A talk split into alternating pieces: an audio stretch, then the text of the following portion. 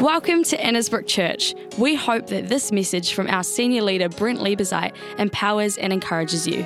To hear more from our church, make sure that you subscribe or visit our website at annesbrook.co.nz for a service near you.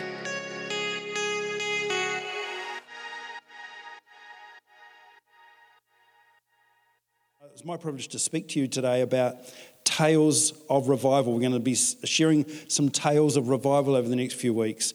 And uh, it's interesting because when we talk about, and I've, as I've been studying and reading through some of the dynamics of revivals, that when you start to talk about revival, some things actually can start to happen.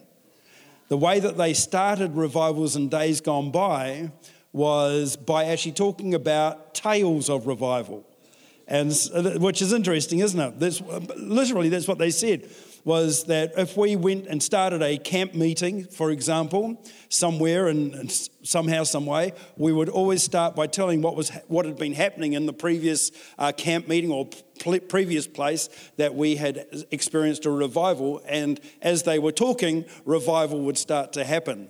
So that's kind of cool when you think about, well, let's talk about this and see what God wants to do. Let's talk about this and believe that not, not that it just, you know, uh, what happened then is going to happen today. Not necessarily, but God wants to move today as much as He moved back then.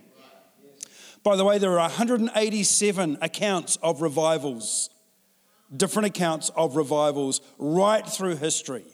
And we would appreciate 188 accounts of revival uh, through history. So we're believing for that. And, you know, I should have worn the t shirt, and I apologize for that. I don't know why I didn't. Uh, you know, our revival t shirts that we have, uh, our revival bling bling that we are wearing, because that is our theme for this year. And it's, um, I was in Auckland uh, during the week, and in Life Church there with Paul De, Pastor Paul De Jong and they are running Sunday nights worship encounter and encounter nights, Wednesday nights worship and encounter nights, and they're packed absolutely packed. And if you've been to their building, it's, I think it seats around 2,800 people, uh, 800 seats, which is a pretty phenomenal thing. And like, you know, some really good things going on, not just there, but around the country in regards to God moving. I, I always believe this that when there's a sense of oppression, for example, 2020, we will go there because it, it, it did happen when there's a sense of oppression, when the enemy comes and brings fear, worry, and anxiety, it's because he knows what's next. And when he, when he hears, it's kind of like, I, I don't know how he gets a look in. I don't know how he kind of works that. But it seems like when the enemy wants to bring fear and anxiety, it's because God wants to bring faith, healings, miracles, signs, and wonders, which I think, you know, biblically I'm correct because that's what God wants to do, right? All right, faith, miracles here. So when we come together like this, there's an expectation. There's a faith. Why? Why? Because we know that God is at work. We know God wants to work. We know God wants to move on our lives. So when there's a prayer time like we've just had, which I thought was pretty quiet to be honest, but uh, when there is a prayer moment, that there is faith and expectation that rises up within us to have an opportunity to see God uh, move and to see God at work. So God wants to move now. God is at work now. There are things that God wants to say to you. There are things that God wants to bring into your life. Uh, I, I do believe that most of us are oppressed, not depressed, but most of us are oppressed. We live in a fallen world. We are in the world, but we're not of the world, and we're trying not to be of the world. But there are things that get on us and get around us, right? There are things that are around you right now that probably you would like to break free from, and to break maybe things that you can see that God's wanting to do in your life that you'd like to break through in, right? We are formed by God, filled by God, fueled by God, right? Formed, filled, and fueled. I noticed that you, you like that? Oh, that's how I remembered it. So you just, you just say it and the three F's. All right? Formed, filled, and fueled. We are fueled by God. So we are filled by, we, we are formed by God, which means that we are made in His image. Therefore, there is perfection at some point in our life, right? Right? We're not perfect, but we know God is, we know God is perfect and we've been made in His image. Wow. So there is something about us that goes beyond the brokenness of our life. When we come to know Christ, He is perfect, He comes into us, and we are made perfect by His perfection. Doesn't mean that you do everything right, it's just that we have this ability to actually understand that there is something good about us. There's something good about us. And then we are filled by His Holy Spirit. Be filled in Jesus' name. be filled by the Holy Spirit and now be fueled. So the fuel. So it's interesting, the, the Bible says the Holy Spirit comes with fire and wind. And the, the illustration of that is that you actually need wind to have fire. You can't, you can't light a fire and then just, you know, that requires wind. It requires some kind of draft. It requires some updraft for it to continue to continue to burn even brighter. And so that's what we need today. So, um, so let's be expectant. All right, expectant. What does God want to do today? What do you need God to do today? Well, Brent, it's not about me. Well, we are looking forward to the fullness of life itself in us. Jesus said, I've come so that you might have life, life in all its fullness, right? Are you living a full life? Mm, could be better. Okay, what is it then that, that you need right now to see the fullness of life? And believe for it. Come on, might not happen today. You know, I remember someone, we were praying for somebody who had cancer and, and uh, just praying and praying and praying and believing and believing and believing that person died. And then we got so much criticism as a church because we were believing for a person to be healed who didn't get healed. And, uh, and my take on it was well, what else are we expected to do? God is in control.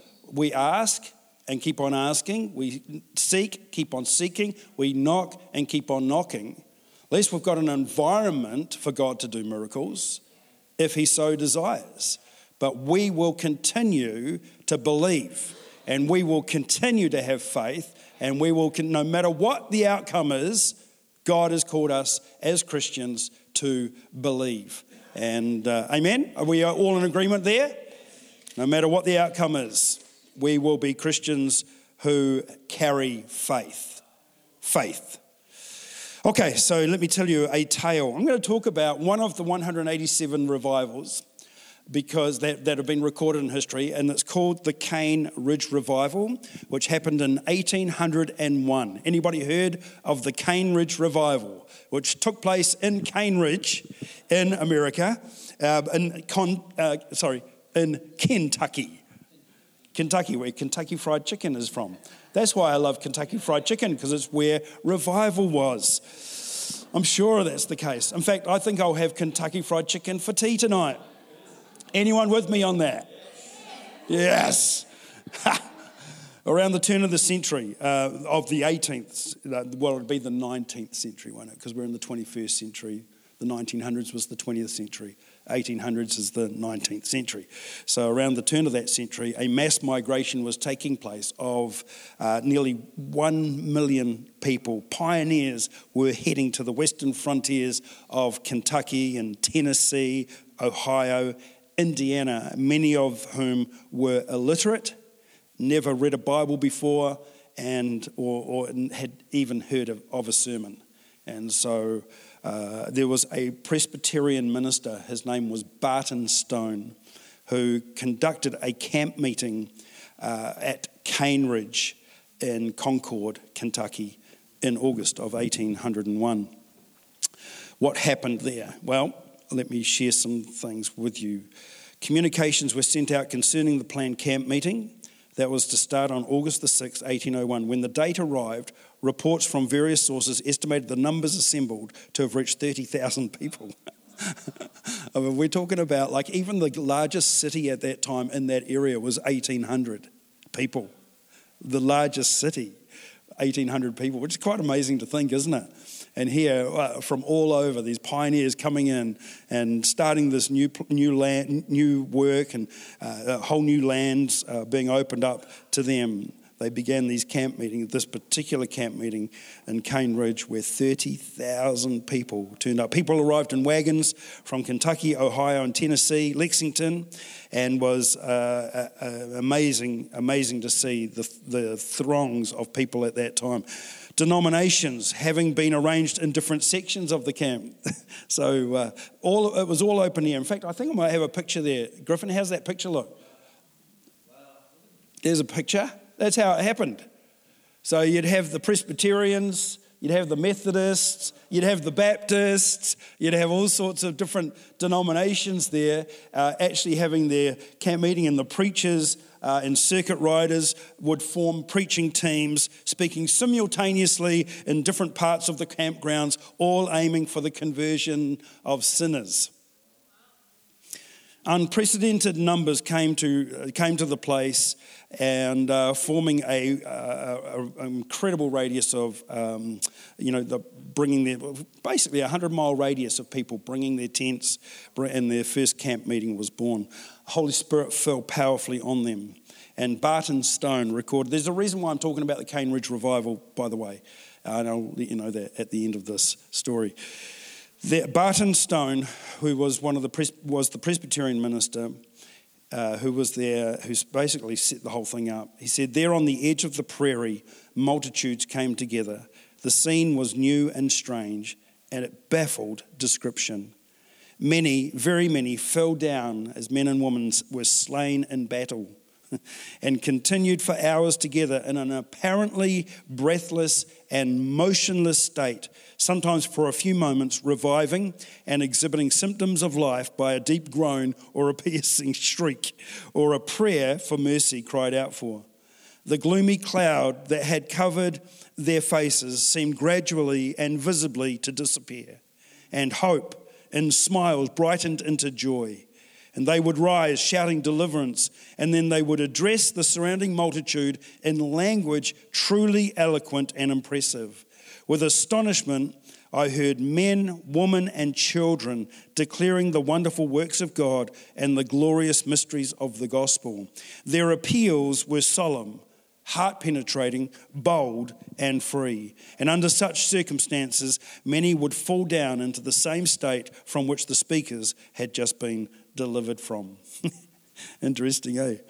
A Methodist minister, John McGee, gave the f- closing call on the final day. His words were this I exhorted them to let the Lord reign in their hearts and submit to him, and their souls would live. I turned again, and losing the fear of man, I went, shouting and exhorting with all possible ecstasy and energy, and the floor was soon covered by the slain the word slain is a little bit of an old fashioned word. Uh, we would probably say people fell under the power of the Holy Spirit. Uh, some of them say, well, it's being slain in the Spirit, which does sound quite, quite death defying, doesn't it? Uh, and so uh, we would say fell under the power of the Holy Spirit. Anyone experienced that before in their life? Falling under the power of the Holy Spirit, just where kind of like you have no control, suddenly the power of God comes on your life and you fall over. You still have all your five senses at work, right?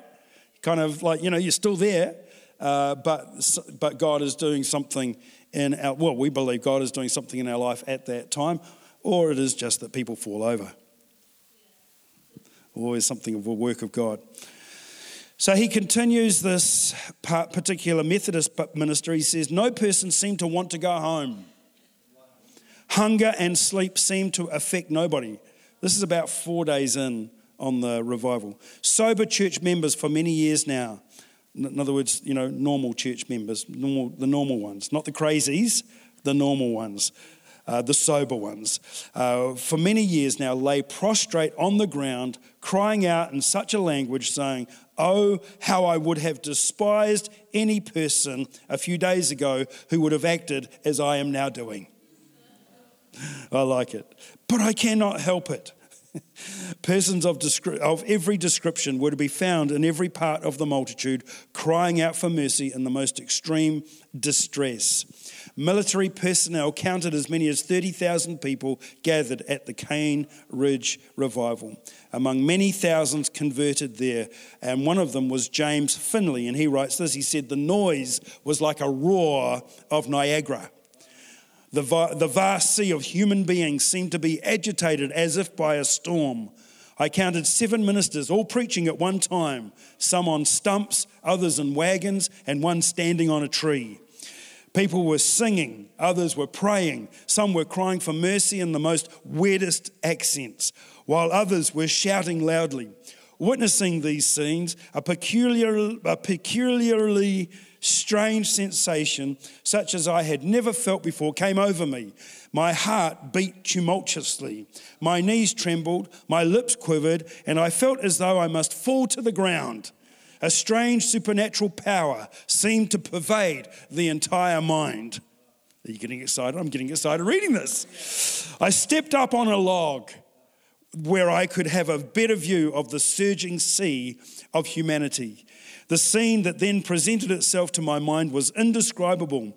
At one time, I saw at least 500 swept down in a moment, as if a thousand guns had been opened upon them, and then immediately followed shrieks and shouts that rented the very heavens. Oh, good stuff. Colonel Robert Patterson of Lexington, Kentucky, in a letter to, uh, to the Reverend Dr. John King, um, on September the 25th, 1801, tried as well as I am able, he says, to describe the scene at Cane Ridge that August. Of all ages, he says, from eight years and upwards, male and female, rich and poor, and of every denomination, those in favour of it, of it, in favour of it, as well as those in opposition to it. Why is there always opposition? What is up with the opposition? But he says this he says, uh, those who were in favor and those who were in opposition, uh, those who were rallying against it, have instantaneously laid motionless on the ground. Some feel the approaching symptoms of being under deep convictions, their hearts swelling, their nerves relaxing, and in, in an instant they become motionless and speechless, but generally retain their senses. He went on to describe other manifestations which continued from one hour to 24 hours. People were having these uh, manifestations up to 24 hours. It's a miracle, he says, that a wicked, unthoughtful sinner who never could or did address himself to an audience before should rise out of one of those fits, he calls them a fit, uh, out one of those fits, and continue for the space of two hours recommending religion and Jesus Christ to sinners as a lovely savior, savior free willing and all sufficient and calling to sinners and inviting them to come to Christ and close in with the offer of salvation in the most pressing and engaging manner. Boys and girls as young as, as young as five offered public exhortation and were encouraged to do so, and very effectively caused many to come to salvation. Oftentimes, people would be slain in the Spirit, there it is again, falling in the Spirit, as they listened to the children tell of the salvation that is to be found in Jesus. It's pretty cool, eh? Pretty cool. Hey, mate, have a seat. Uh, so, uh, another testimony of Reverend Moses Hoge. Uh, he says this the careless fall down, they cry out, they tremble. Not infrequently are, are they affected, that, well, and not infrequently are affected with convulsive twitchings. Nothing that imagination can paint can make a stronger impression upon the mind than one of those scenes. Sinners dropping down on every hand, shrieking, groaning, crying for mercy, convulsed, professors praying, agonizing, fainting, falling down in distress for sinners or in raptures of joy. As to the work in general, there can be no question this is of God. The subject of it, for the most part, are deeply wounded for their sins and give a clear and rational account of their conversion. Interesting language, isn't it? Um, James Crawford shared testimony. The number of persons who fell under the power of the Holy Spirit was, was computed was they didn't have computers in those days but anyway it was added up by the reverend james crawford who endeavoured to keep an accurate account at the astounding number of about 3000 within those just short that short time. Testimony from richard mcnamara says this the scene was awful beyond description. Now when they used the word awful in those days it was like you know the word awe. Um, the, the falling, the crying out, the praying, the exhorting, the singing, the shouting, etc. etc., exhibited such new and striking evidences of a supernatural power that few, if any, could escape without being affected, such as those who tried to run from it. These are the ones who were opposing it, who tried to run from the power and presence of God, were frequently struck on the way or impelled by some, uh, some alarming signal to return and so powerful was the evidence on all sides that no place was found for the obstinate sinner to shelter himself or herself. These public testimonies against the work, particularly by ministers, were a means of stirring up and encouraging those who were openly wicked to come forth and mock, oppose, and persecute. Interesting, eh? Uh, the, the opposition was actually from ministers who came to stir up and they, they came to get others to mock and oppose and persecute. But even such were often unable to withstand the power, and sometimes in the very act of persecuting and afflicting were struck down like men in battle. And so alarming was the sight that others on foot or on horseback would try to make their escape and flee away like those who are closely pursued by an enemy in time of war and be overtaken by the invisible power under which they would be struck down and constrained to cry out in anguish anguish and confess their wickedness in persecuting the work of God and warn others not to oppose it. I kind of like that, you know, it's kind of grunty. You know, not, I mean, it's not a war, but it is a war. We've got a, we're in a spiritual war. There's a spiritual war that's going on. And by the way, there's a spiritual war going on right now like never before. I met with uh, the MP of Justice, Kris Faafoi, on Wednesday night to talk through this conversion therapy uh, legislation before the, the uh, legislation went out, which was interesting. It was a privilege to be invited to be a part of the initial, well, the conversation. I wouldn't say initial conversation because the draft had already been written.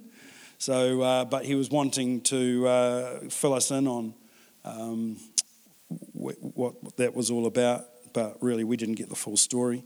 And some of you will know that the legislation has now been is now out as a draft. It was released on Friday, and uh, literally, this is what it is. It's uh, Kris uh, Faafoi was telling us that it was about vi- um, coercion and violence against LGBTQI community, uh, but it actually isn't. It's not about coercion and violence. It's about, it's about, yeah, I know.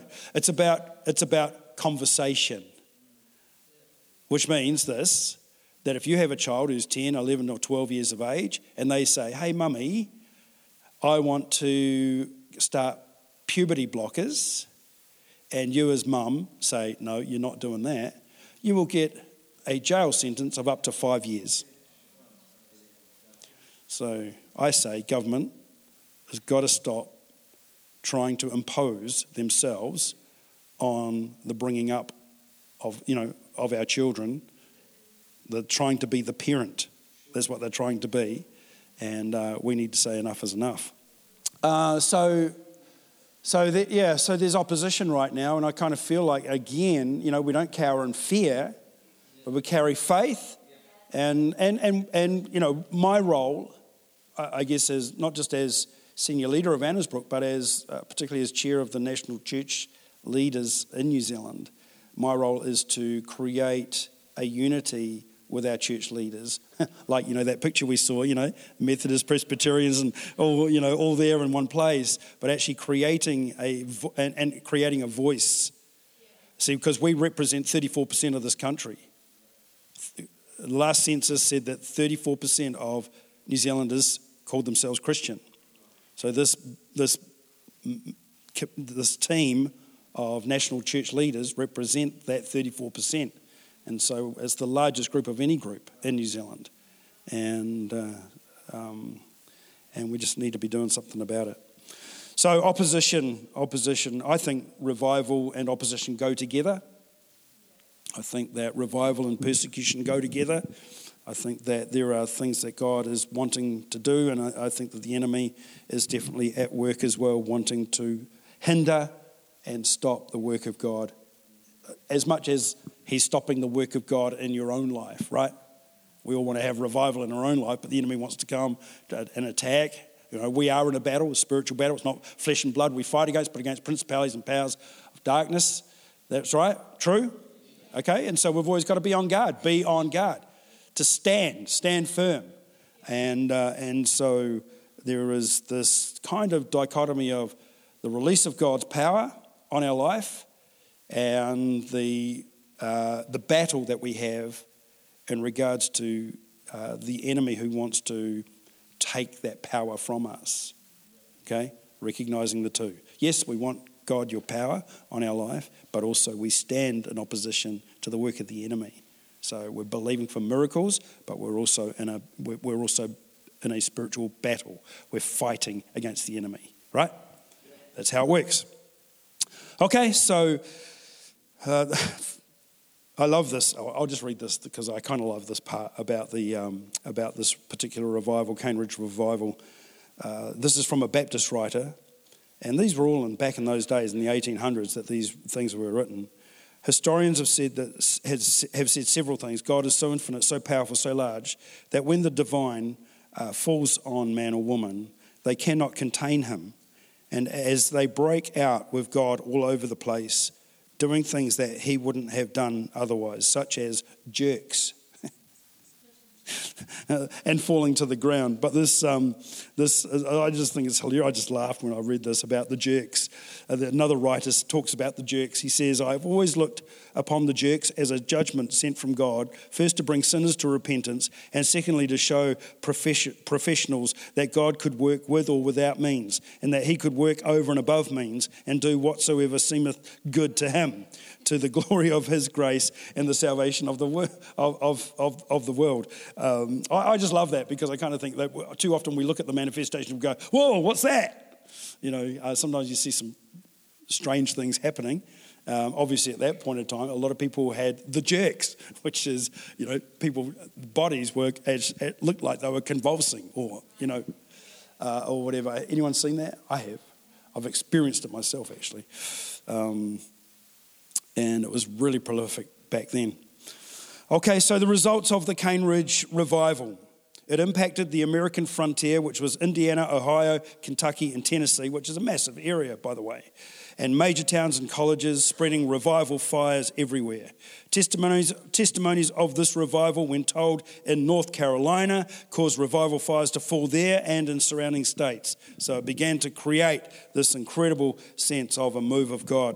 The Methodists set up camp meetings in Mecklenburg, North Carolina in March 1802, which is a year later, and 5,000 people were in attendance there. These camp meetings were held in South Carolina as well, and by January 1803, the Methodists had added 3,371 to their membership rolls. Cane Ridge Revival was not an isolated incident, however, and um, Richard McNamara, who was present at the event, quoted from a letter dated January the 30th, 1801 The work is still increasing, he says. So increasing in Cumberland, it is overspread the whole country. It is in Nashville, in Barren, in Muddy, in Gasper, Red Banks, Knoxville, etc., etc., etc. Pretty cool way. Eh? out of the 187 recorded revivals throughout history. The reason why I tell you this of uh, tell you of this particular revival story is because this is where our movement started.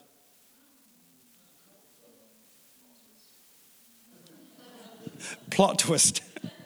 this is where our movement started. We were formerly known as the uh, Associated Churches of Christ. Barton Stone, who was a Presbyterian minister, hated the idea of the hierarchy, hated the idea of the stained glass windows, uh, and, and wanted to set something up. He hated the idea that only the priests could partake or give communion. Uh, and, and so he started uh, with another guy, Alexander Campbell, who they began a new movement called the Associated Churches of Christ that movement spread like wildfire as part of this revival. Church planting became rampant within the movement, and the churches of Christ quickly spread throughout the world into 286. Now, they are in two, we are in 286 nations. And by the way, there's only 289 nations in the world. And we are in 286 of those nations with currently 25 million members. So that's the product of, the results of a particular revival that took place in 1801. What's that? 220, exactly 220 years ago. How's that? Pretty amazing. And, uh, and so, so thankful for our predecessors who allowed themselves to be open to a work of God in their lives and to see that work of God carried out um, uh, right through, you know. I mean, it's a little bit like Acts chapter 2, isn't it, really? Holy Spirit falls on a few people, and those few go out and change the world, right?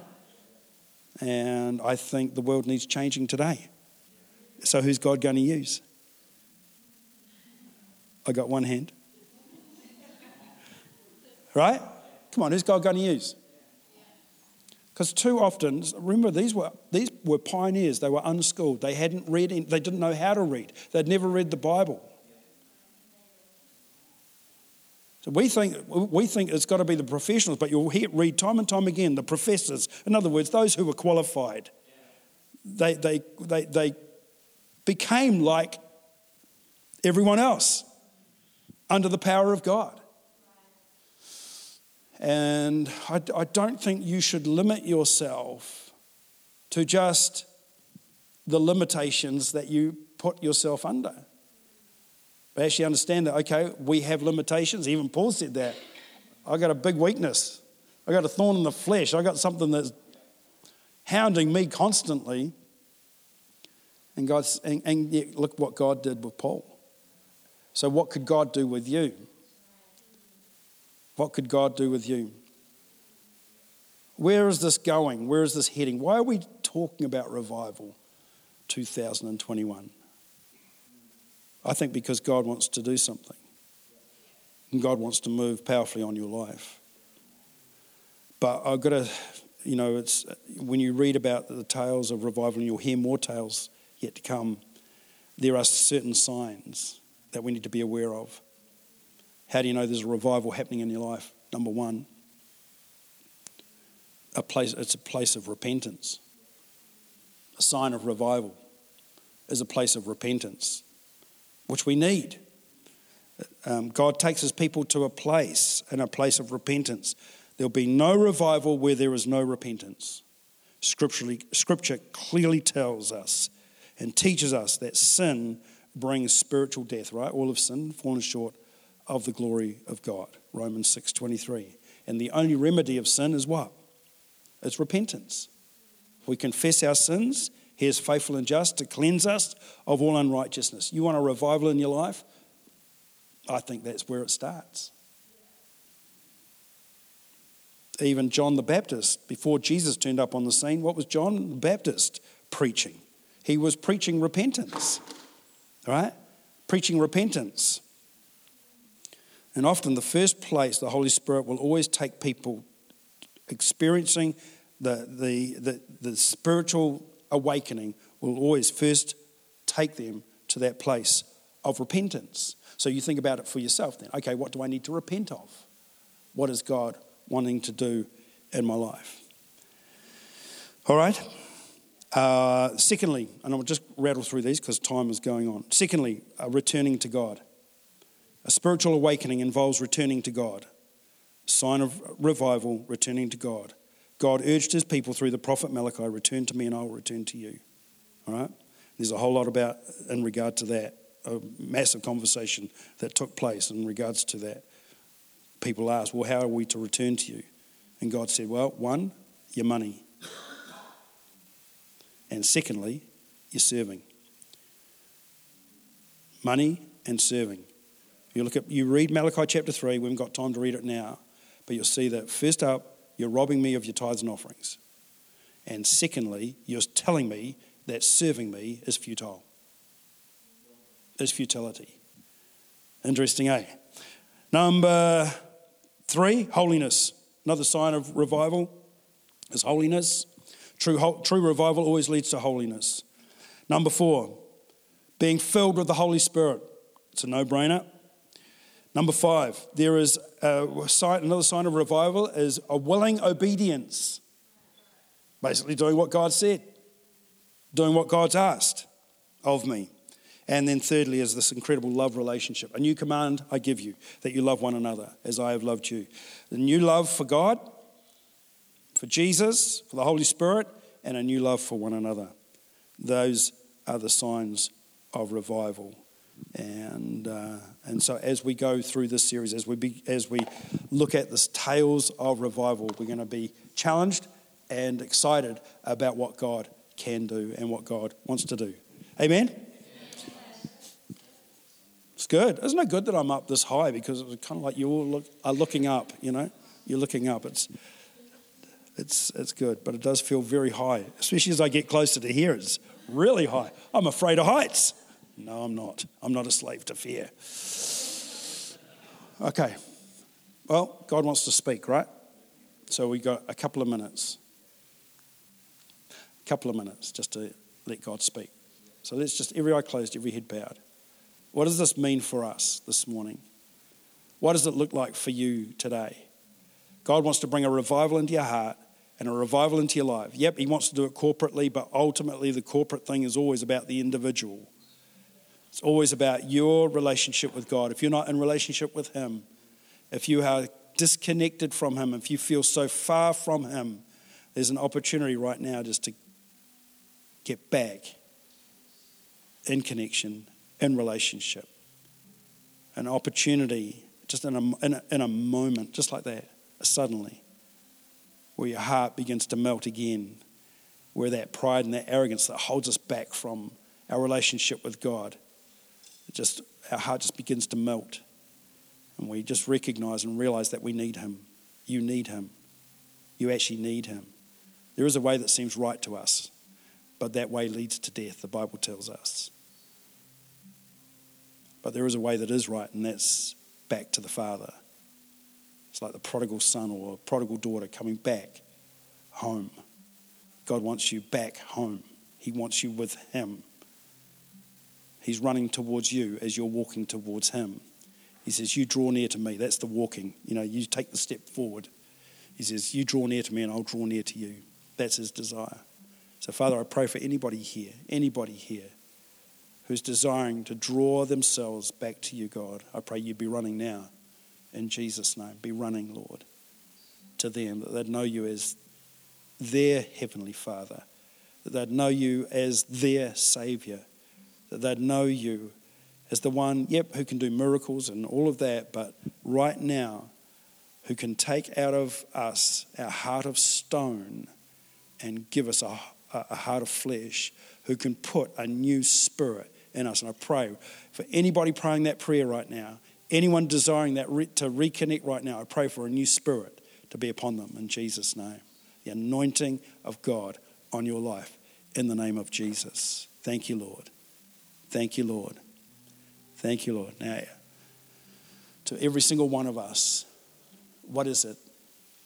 What is it that needs to change? What is it that, that you need to be looking at inside of yourself that embraces a new work of God? Because we need a new work of God. You need a new thing. God says, See, I'm doing a new thing. Forget the former things, do not dwell on the past. I'm doing a new thing. Do you not perceive it? Do you sense it? Do you feel it? You may not understand it, but you're perceiving something of a work of God like never before. I'm believing for that for you. In the name of Jesus, you are not a slave to fear. You are not a slave to fear. Where you have been fearful, where you've been afraid, I'm talking to somebody here this morning, where you have been afraid, where you have felt like the, the, the, the enemy is more powerful than God is. You've got to begin to bring declaration to that and take a stand and begin to fight against the enemy. Because uh, with all the power of God, the authority that God has given you, I've given you authority over all the enemy's power. You can walk on snakes and scorpions, you can crush them under your feet, but nothing will in any way do you harm. Come on, the authority of God is on your life. Yes, the authority to heal. Yes, the authority to bring miracles, but also the authority to stand and not succumb to the enemy's power. The authority is far greater. The authority of God is far greater than any power. Come on, we stand. We can stand together, absolutely. But God wants you to stand as an individual as well and re- recognize the power of God even in your own life. Too often we, we, we have uh, people who we lean against for our own faith and for our own Christianity, but God wants you to stand. He wants to give you. A, in fact, I feel like God's doing that right now. I really sense God is singling you out and saying, There's a new way to stand, there's a new place to walk in, there's a new place.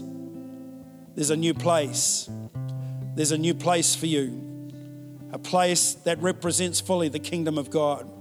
Even when you go home today, there was something will have shifted even in your home because you're carrying something different. There's something that will have shifted in your family because there is something that God is doing on your life right now. Even while you're sitting here, God is at work. Even while you're sitting there, there is something of your own heart that's melting away. And the power of God, the anointing of God coming in like a flood on your life in Jesus' name. The Bible says the river that flows from the throne of God, bringing hope and healing. Hope and healing for your life. Thank you, Lord. Thank you, Lord. I pray, Lord God, this morning that we would not succumb this week.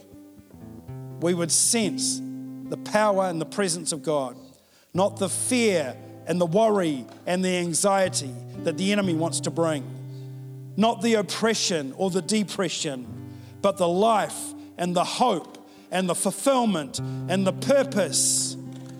Thank you, Lord.